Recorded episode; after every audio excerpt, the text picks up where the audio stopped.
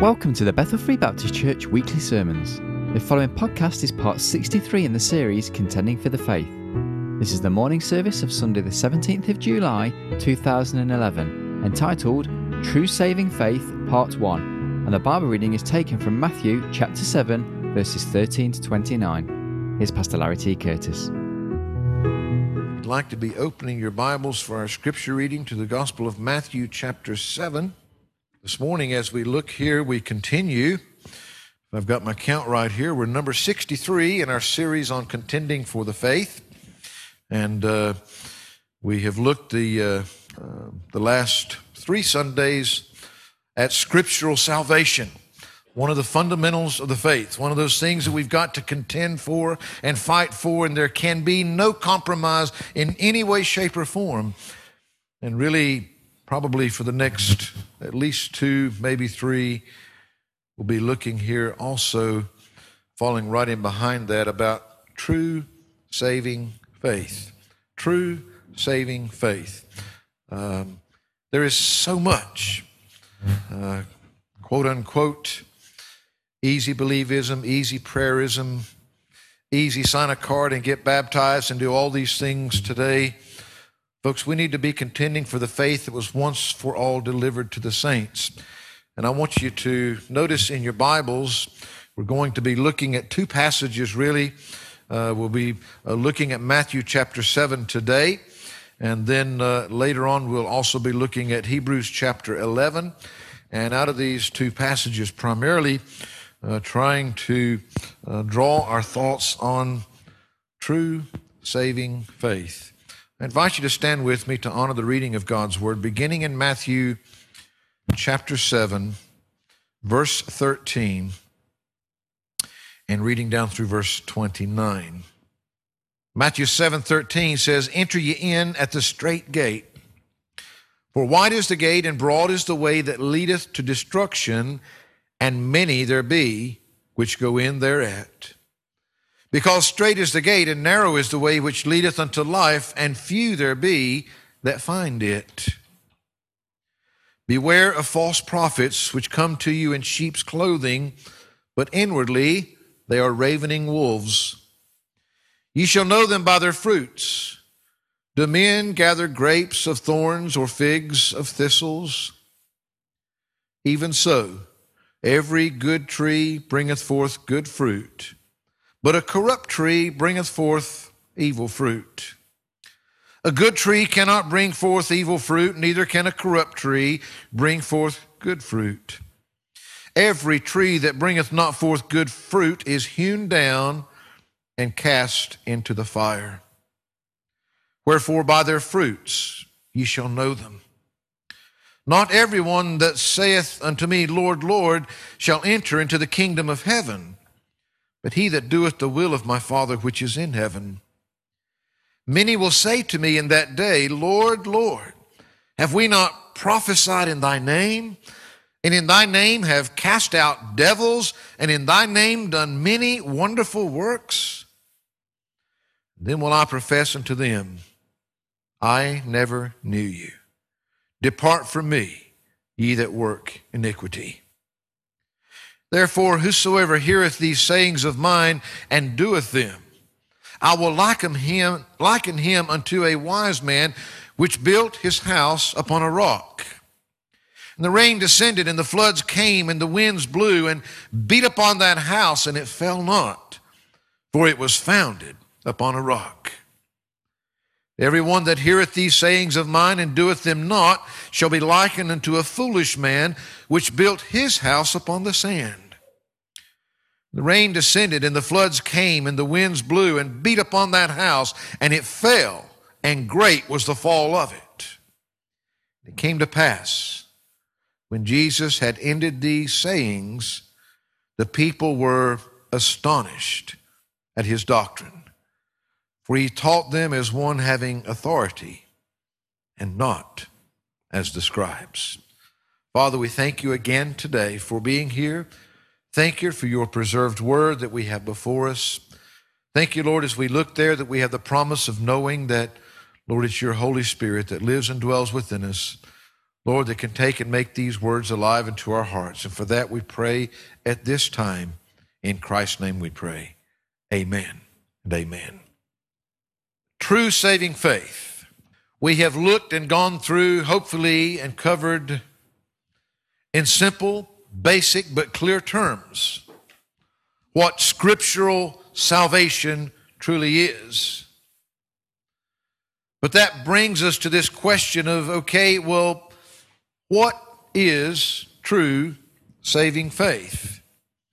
And I think that as we look here in this passage, we find that the Word of God makes it very clear that everybody that thinks they're saved is not saved.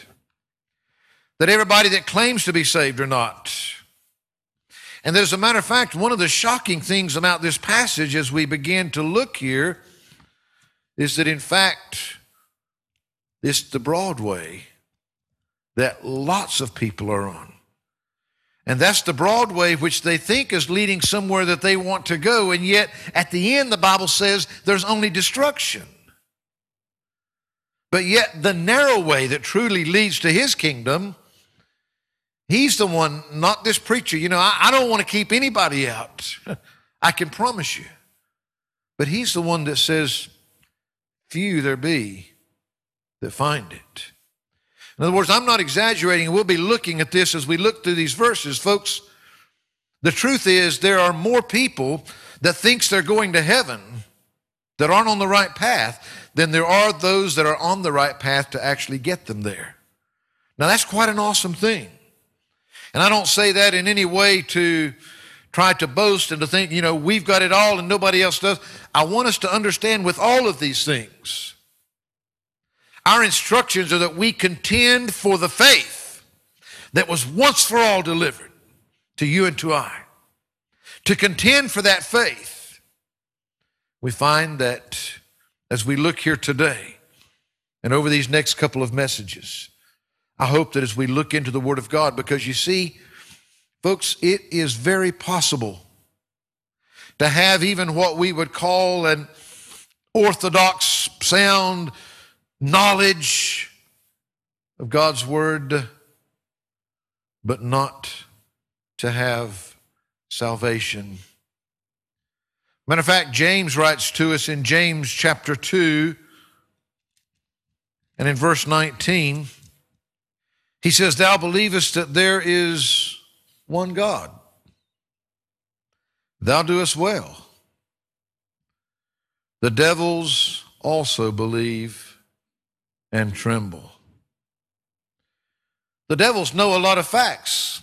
They believe that there is one God. They know that there is one God. But you can have all of that knowledge and still not be saved. I believe that we won't take time to read all of the passage, but as we look into Hebrews chapter 6, I believe that the Bible teaches us that it's possible to actually be enlightened, to actually have a taste, he says there, of that heavenly gift, to partake of the Holy Ghost, to taste of the Word of God, to experience the power of God, and yet not have salvation. We find that in the Gospel of John, chapter 8, notice what he says there in verse 31 and 32. John chapter 8, verse 31 and 32 says, Then said Jesus to those Jews which believed on him, If ye continue in my word, then are ye my disciples indeed, and ye shall know the truth, and the truth shall make you free. Now, Jesus is speaking here to his own followers. It's possible to have this knowledge and to know it, to believe it, but to have no salvation. Jesus said, It's well that you believe it. But he says, if you're truly his disciples, then you're going to continue in his word. We find as we read through God's word, of course, Felix was almost persuaded, wasn't he? It's possible to feel guilt, to be convicted of your sin, but not to have salvation. It's possible to desire and want to be saved, but to never actually do it. It's possible to have all of the religion in the world and to be a very religious person just as the scribes and the Pharisees that Jesus came down on so very hard and yet not have salvation. They had all of this Bible knowledge. They did all of the religious things. They served God in the temples. They did all these things, but yet they were not saved. We find that it's possible. It's possible to hear, to receive, to have faith, to even experience some measure of joy and yet not be saved.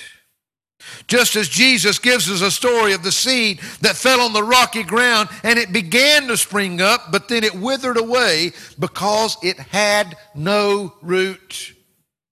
It's possible to acknowledge Jesus Christ as the King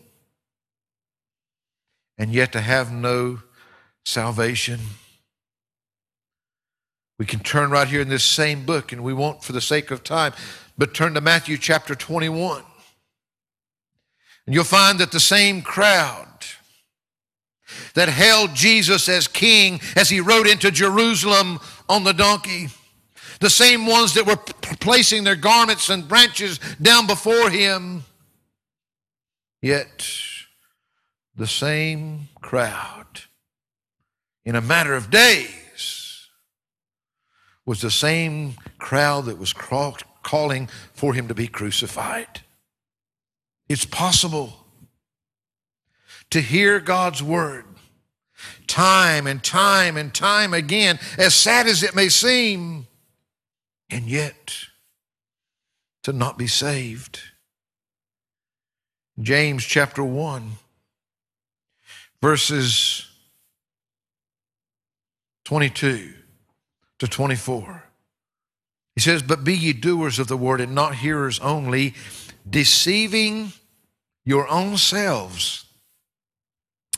For if any be a hearer of the word and not a doer, he is likened to a man beholding his natural face in a glass.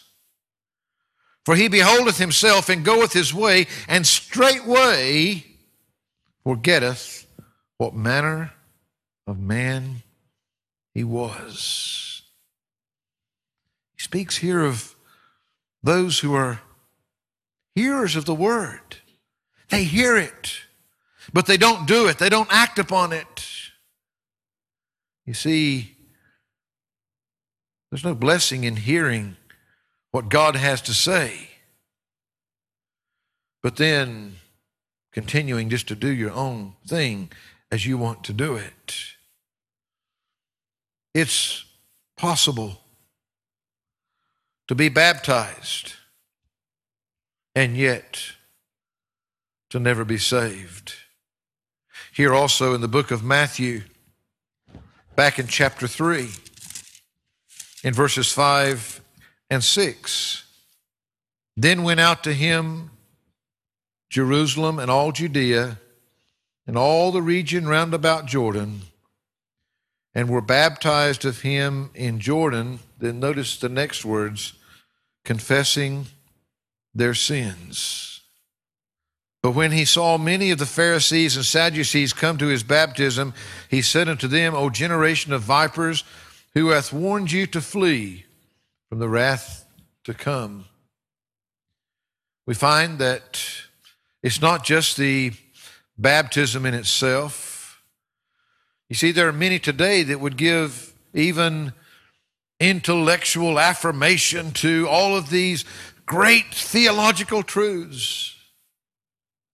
And yet, just because they know all those things, do you realize that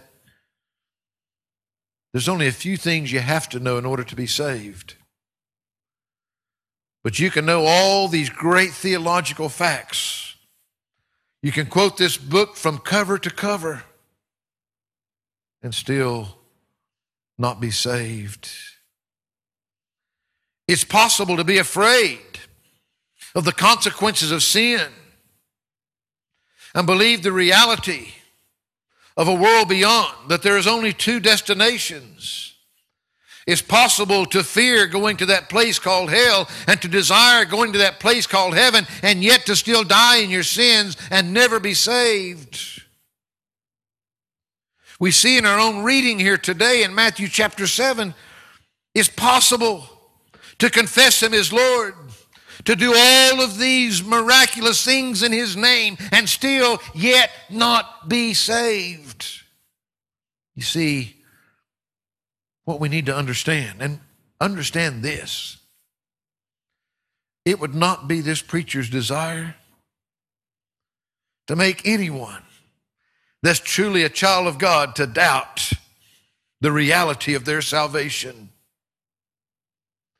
But I make no apologies for challenging each and every one of you here today to examine yourselves and to know with absolute certainty that you're not caught up in one of these many, many, many things that people can be caught up in and yet not truly be born again.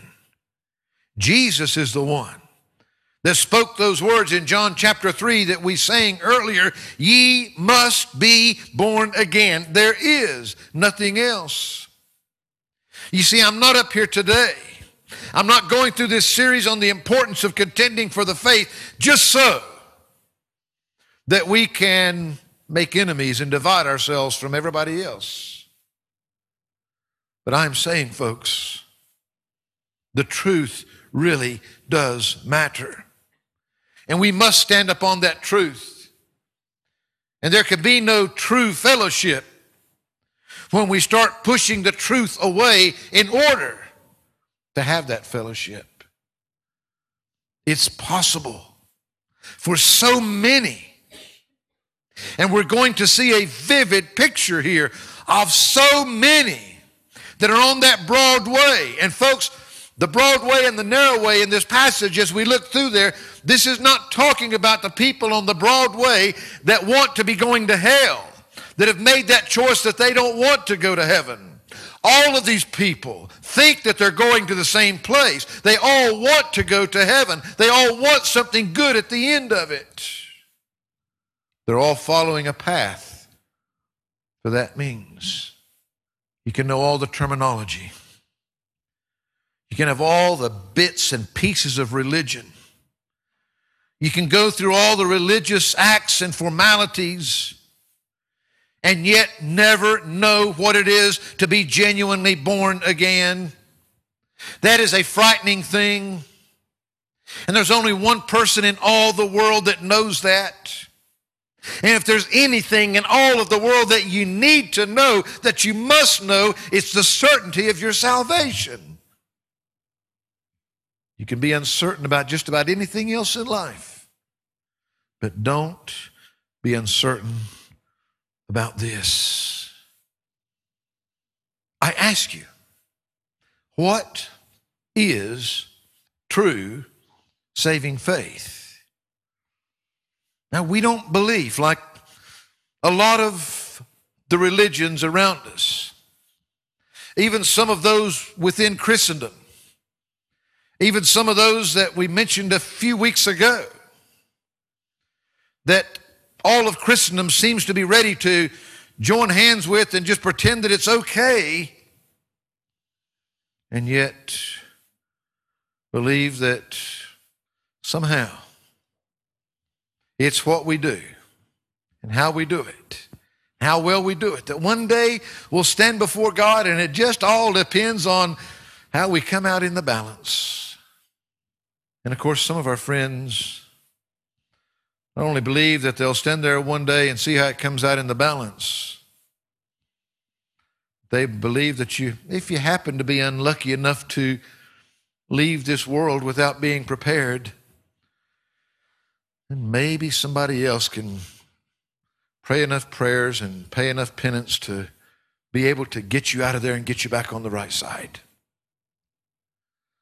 Folks, that's not true saving faith. That's not the narrow way that the Bible is talking about here. We believe in a faith whereby that we've already seen that scriptural salvation it's a sound salvation, it's a sure salvation, and it's a secure salvation.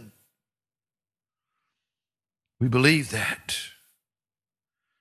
What is true saving faith? If we can know what true saving faith is, why do we live in a day when this preacher can stand before you? And I can say, I hope with all my heart that it's not the case here in this church this morning. But when you look at churches in general all around the world, according to what we read here and according to what we see and according to what we know, there are more people sitting in those church pews and church chairs around the world that are unsaved, that are not on their way to heaven, even though they are practicing their religion sincerely, maybe with all of their heart. We need to know what true saving faith is.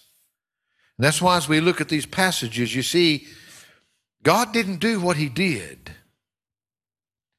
He didn't come to die upon that cross, to shed His blood, to go through all that He went through so that you'd have to guess at it and figure it out. Now, I'm sorry. I do not mean this in any kind of an unloving way. I love all of my brothers and sisters in Christ, regardless of what names they want to tag on themselves, regardless of where they might be, regardless of what they might call themselves. I love them. But today we live in a day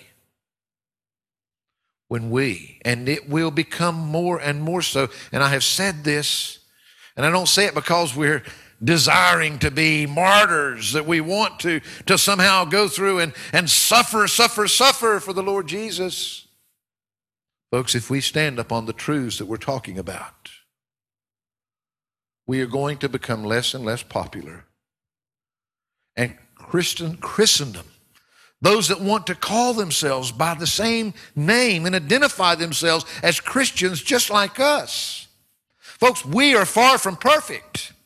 And if you're looking for a perfect preacher or a perfect church or a perfect Christian, you've come to the wrong place but we strive. We strive with all of our being to try to stand upon the truths of God's Word. And we don't have all the answers. And yes, we mess up sometimes. But we're talking about things that are fundamental and foundational to our faith that we cannot move upon today. They would like for me to stand up here and say that, oh, well, we're all sincere. And after all, we're all trying to get to the same God. We just got lots of different ways of getting there. It's like the professor that was giving his science test to his university students. And the final question on the exam was for them to actually take a barometer and the quiz was for them to take that barometer and by using that barometer, tell him the height of this tall skyscraper that they were to go to the top of in the city. And so they got down, and you know, some of them were really puzzled, and it was amazing, you know, some of the answers that he got because one of them said, Well, to use a barometer to tell you the height of the building, I could take and I could climb to the top of that building and I could tie a string onto the barometer and then I could drop the barometer off the side and when it got to the bottom I could see how much string that it used and then I could take that string and I could measure that string and I could tell you exactly how tall that building was. Well, that would work, Ramani. That's one way of doing it. But needless to say, that wasn't exactly the answer that he was looking for. The other one had this bright idea that, well, if he got it out there and positioned it just right with the sun, that he could place the barometer on the ground right beside of the tall building. And then by scientifically working out the difference in the height of the shadows, he could work out what the height of the building was because if this barometer projected a shadow this high and the building projected a shadow that high, then he could work it all out from that. One was really good. He said, You start at the bottom step with a barometer and a pencil. And you mark the barometer off each one, each step as you go up. And when you get to the top, the building's going to be so many barometers tall. Well, that's true. That's not what he was looking for. you see, I'm saying that to say this. Today, that's what they're trying to get us to say is that we're all going to heaven. There's all these different ways that we can use God's word in order to get there. But, folks, that's not true. That's what the Word of God itself, I believe, will show us very clearly as we look through here. This portion of Scripture that we have read here in Matthew chapter 7, it is the final closing statement of what is known as the Sermon on the Mount. It probably could be turned a sermon on salvation, probably would tell more about it than the Sermon on the Mount. In this closing portion of chapter 7 here, his closing comments, whereas this is where he's trying to sum everything up and bring it down to what we say, down to the nitty gritty. We find that sometimes in our services, most of the time at the close of a sermon. There's like a conclusion of bringing the stuff together into a final conclusion to leave you in no doubt as to what it's all about. You see, the scripture here acknowledges that there are two proposed paths to God, but one is the path of human achievement, of all that man can do to get to God. The other one is a divine path, the only real path. You see, the Jews were experts on religion. They were experts on this path of human achievement. I mean, they had it down pat. They had all their rules and all their laws and all their regulations and the way that everything was to be done. And that's really what the Jewish leaders were all about. And it's exactly why, as we look through the scriptures, that Jesus takes it and absolutely just smashes it to smithereens. He just rips it away from them. Of course, even in the early part of this sermon, he did a good job of that in all the blessed are's. blessed are these and blessed are those. And he absolutely showed their religion up for what it was. But here in these closing passages, what it comes down to really, from verse 13 down to the end, what we're really seeing here is that he's using this message of comparisons comparing the proposed way of human achievement and his proposal of the divine way. We see here in this great comparison, which was a very common teaching method in the day. We're going to see that he's comparing two gates, two ways, two destinies, two crowds, two trees, two fruits, two professions, two builders, two foundations, two houses. He's showing them the good and the bad. Folks, he does not want this message to be missed. He's showing them both and what works and what doesn't, and what works and what doesn't, and what will get them there and what won't get them there. He's not leaving it open to doubt. We're going to spend the greatest of our time with the first comparison of the two gates. The two gates. Because you see, that's the beginning point. That's the point of entry.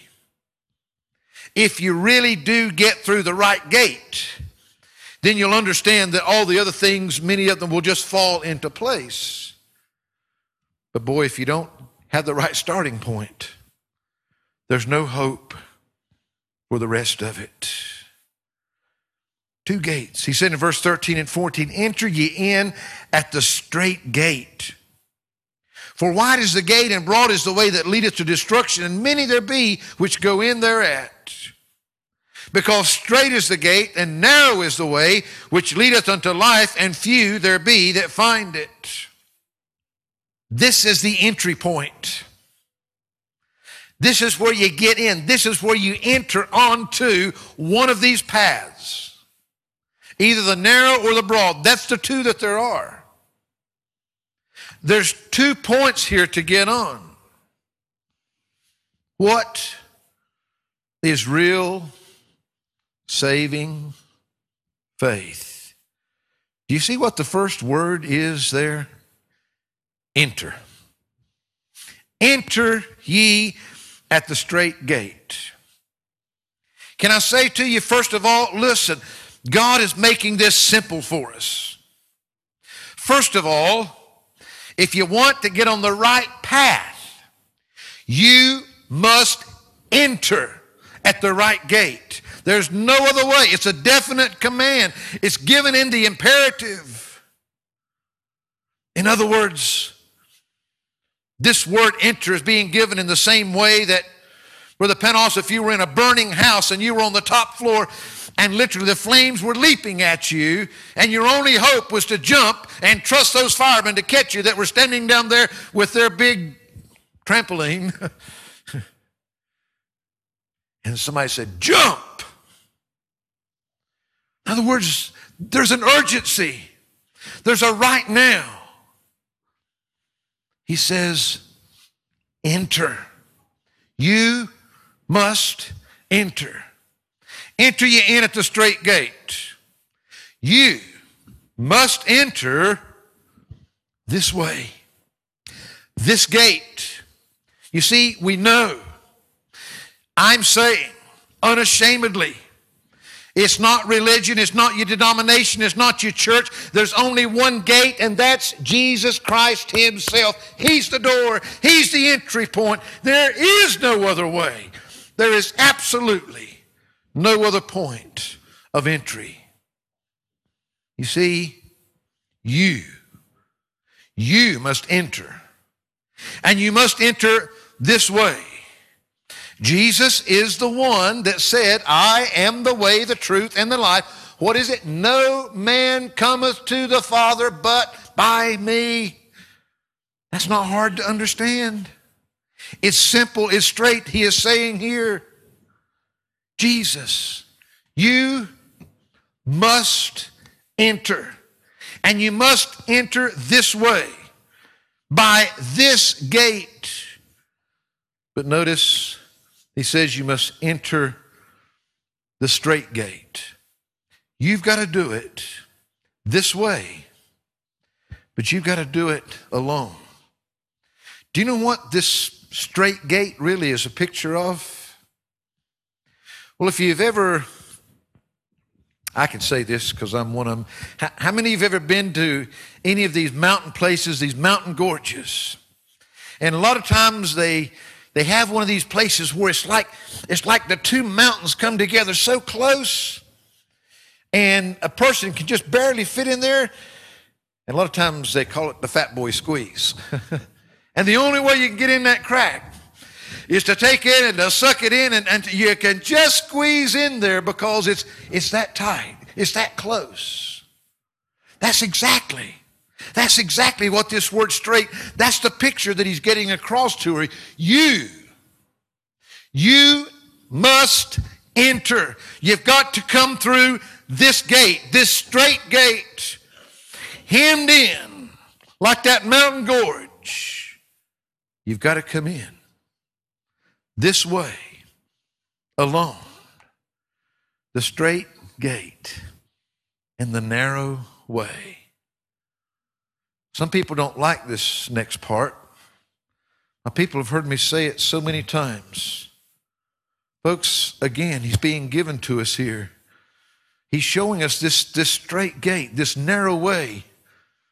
It's, it's, it's not only this connotation of, of being restricted, but it carries with it the idea of actually suffering affliction. Most people don't want to come to Christianity in order to suffer affliction, to have troubles, to experience sufferings, to feel pressures, to know antagonism by others. And yet, you must enter. And you must enter this way. And you must do it on your own. Enter ye in at the strait gate. Because strait is the gate and narrow is the way which leadeth unto life. You see, I've said many times, salvation is never ever said to be easy. It's said to be simple. It's simple, but it's not easy. It's not easy to let go of everything that you know. The idea here is, is one that is striving to do something that, that's a challenge, that's, that's difficult for them to do. Matter of fact, look over a few pages in your Bible to the Gospel of Luke, chapter 13. Jesus uses the word specifically here on another occasion, speaking about this strait gate. Luke chapter 13. Notice what he says beginning in verse 24. Jesus said, Strive to enter in at the strait gate. For many, I say unto you, will seek to enter in and shall not be able. When once the master of the house is risen up and has shut the door, and ye begin to stand without and to knock at the door, saying, Lord, Lord, open unto us. And he shall answer and say unto you, I know you not whence ye are. Then shall ye begin to say, We have eaten and drunk in thy presence, and thou hast taught in our streets. But he shall say, I tell you, I know you not whence you are. Depart from me, all ye workers of iniquity. There shall be weeping and gnashing of teeth when ye shall see Abraham and Isaac and Jacob and all the prophets in the kingdom of God, and you yourselves thrust out. They shall come from the east and from the west and from the north and from the south, and shall sit down in the kingdom of God. And behold, there are last which shall be first and there are first, which shall be last. You see, I do not want to make it any harder for anybody to get saved than it really is. But we're kidding ourselves.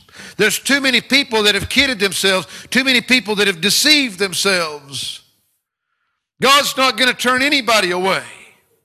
But there's only one entry point. There's only one gate to get into this narrow way. And his name is Jesus. And you're the one that must enter by that gate. And you must do it alone. And it's going to be difficulty. It's a narrow way. You're going to have to strive for it. Why? Because I'll guarantee you, Satan's going to be doing everything he can to keep you out. Your flesh isn't going to like it either. Everything that you've known, we find that you need to strive to get in this way. It's in stark contrast to much of what we see being practiced the cheap grace, the easy believism of just say these words and you're okay. You're going to heaven as long as you've done that. Why do you think that the picture that the Bible gives us of a lost person is one that's blind? He can't see. He can't know where he's going. Not only that, he goes a step further. Not only does he does he picture this lost person as being totally blind, but spiritually dead. Have you ever seen a dead person be able to do anything for themselves? God doesn't contradict himself here. He's saying that you must enter this gate which is called Jesus, and you must do it alone yourself. You're going to have to strive for it. It's a narrow way, it's a difficult way, it's a challenging way. We find that we can look, we won't because time is getting away in Romans chapter 3, which gives us this graphic picture of the condition of the lost person.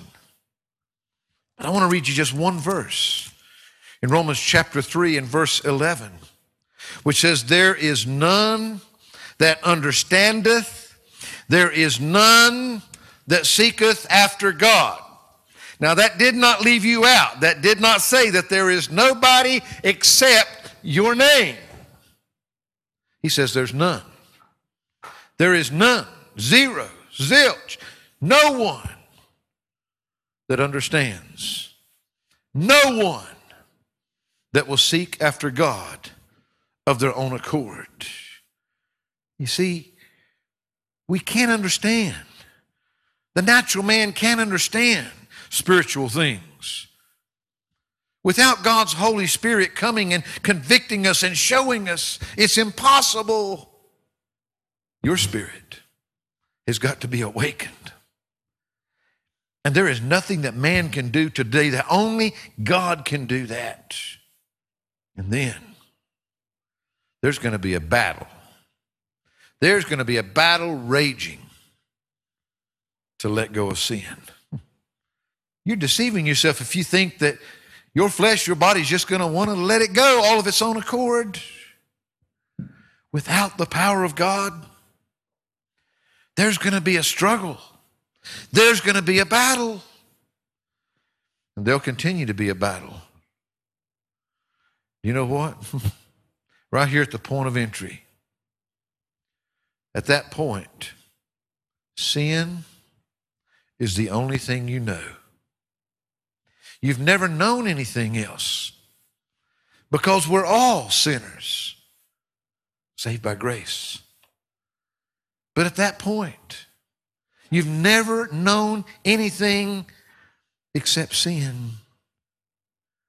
We find that Repentance is what's going to be necessary. A repentance is something that wants to be overlooked, but I want to tell you something. That's what the striving here is all about. And we're gonna we're gonna we're gonna see that you have got to enter. And you've got to enter this gate and this gate alone. There's only one gate onto this path. And you're the one that can do it. You must do it alone. And you're going to have to strive for it. There's going to be some difficulties, there's going to be some challenges. Matthew chapter 16 and verse 24. The Word of God says this. Says, Then said Jesus unto his disciples, If any man will come after me, let him deny himself and take up his cross and follow me. Deny himself, take up his cross, and follow me. In the Gospel of Luke, In chapter 16 and in verse 16, the Word of God says this The law and the prophets were until John. Since that time, the kingdom of God is preached, and every man presseth into it. And it is easier for heaven and earth to pass than one tittle of the law to fail. You find that in Acts chapter 14 and in verse 22. Acts chapter 14. Verse 22 says, confirming the souls of the disciples and exhorting them to continue in the faith, and that we must, through much tribulation, enter into the kingdom of God. There's many more places that we could look. You see, what I want you to grasp, the picture that's being given to us so clearly, this is not just a point that you come up and put your back sack on. Just add Jesus on to everything else you've got and head off a different direction with Him. It's not a question of adding Him on, it's a question of letting everything else go. Notice sin, notice self. We see here this self denial. You've got to enter this way alone with difficulty and naked. you can't bring anything with you. There's nothing else that you can get through there with. We find that, as a matter of fact, you got to come in total submission to Christ. There's no room to bring along all your suitcases with all your belongings. There's no room to bring along anything that pertains to you. We find that we must be totally, completely reliant upon Him. Now we'll come back. We'll look at the comparison. We'll look at the other side of this. But I want you to realize and understand as we look into God's Word, Jesus, in his own sermon, not that what he says, not that the red words are any more God's Word than anything in your Bible, this is a sermon that Jesus Christ preached himself here upon this earth, and he's wanting to make it very, very, very clear to us what it takes to get to heaven, what true saving faith really is. And the first thing that we've got to recognize is that there's two gates. There's two gates, two proposed ways to get to heaven. The one that we're looking at here, the only one that's going to get us on that narrow way, is the strait gate. It's a gate that you must enter. You must enter it alone. You must enter it with some striving, with some difficulty. It's going to take some repentance and some letting go and some denying and some getting rid of things and in total submission to Jesus Christ and His Lordship. We could look at many other things, but I want to leave you with that thought, and God willing, we'll come back next week and we'll look at the comparison to this. And I want you to know with absolute certainty. You see, I don't really care if you understand what my opinion is of saving faith, or if you understand what the Baptists think saving faith is. What I'm really concerned in is that according to God's Word, if anybody can tell you how to get there, Jesus is the one. And Jesus is the one that's making it very clear here that there's only one gate, there's only one entry point. Jesus is that point. And it's a challenge. Few there be that find it. But that's the only way. That's the only place. If you've tried to enter anywhere else, then you're on that wrong road. You're on that wrong path. You need to strive for that narrow gate, for that strait gate, for that narrow way. Father, we thank you this morning as we look into this word that, boy, we can have the confidence because, Lord, as we have already looked at in scriptural salvation, Lord, our salvation is something that we can know, that we can be certain in, that we can be sure of today. Lord, I would pray that even in looking here today, Lord, we've looked at some very simple truths in your word that you shared, that you've preserved for us for all of these centuries. And Lord, as we look there today, and as you speak to the hearts as only you can, Lord, because I can speak words that will go to the ears, but not beyond that. Lord, I pray that you would speak to hearts. If there are those here that have doubts today, if they're not sure that they've entered by the strait gate, onto the narrow path, then I pray by the power of your Spirit that you would show them that, Lord, that they could come to strive to enter in at the strait gate, at the only gate, that one called Jesus. For it's in his name we pray. Amen and amen.